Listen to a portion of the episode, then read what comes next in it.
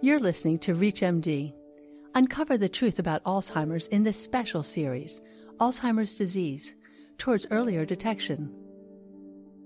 More than half of those seeking a diagnosis for Alzheimer's disease have delayed going to their doctor by at least a year, according to a survey carried out by the Alzheimer's Society of Great Britain.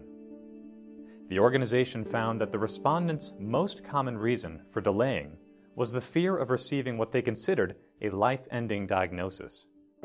Other common fears included the expected strain or severance of close relationships, and a loss of independence, such as driving restrictions, once diagnosed.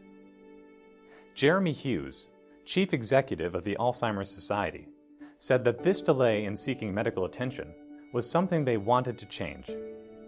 In his words, too many people are in the dark about dementia Many feel that a dementia diagnosis means someone is immediately incapable of living a normal life, while myths and misunderstandings continue to contribute to the stigma and isolation that many people feel.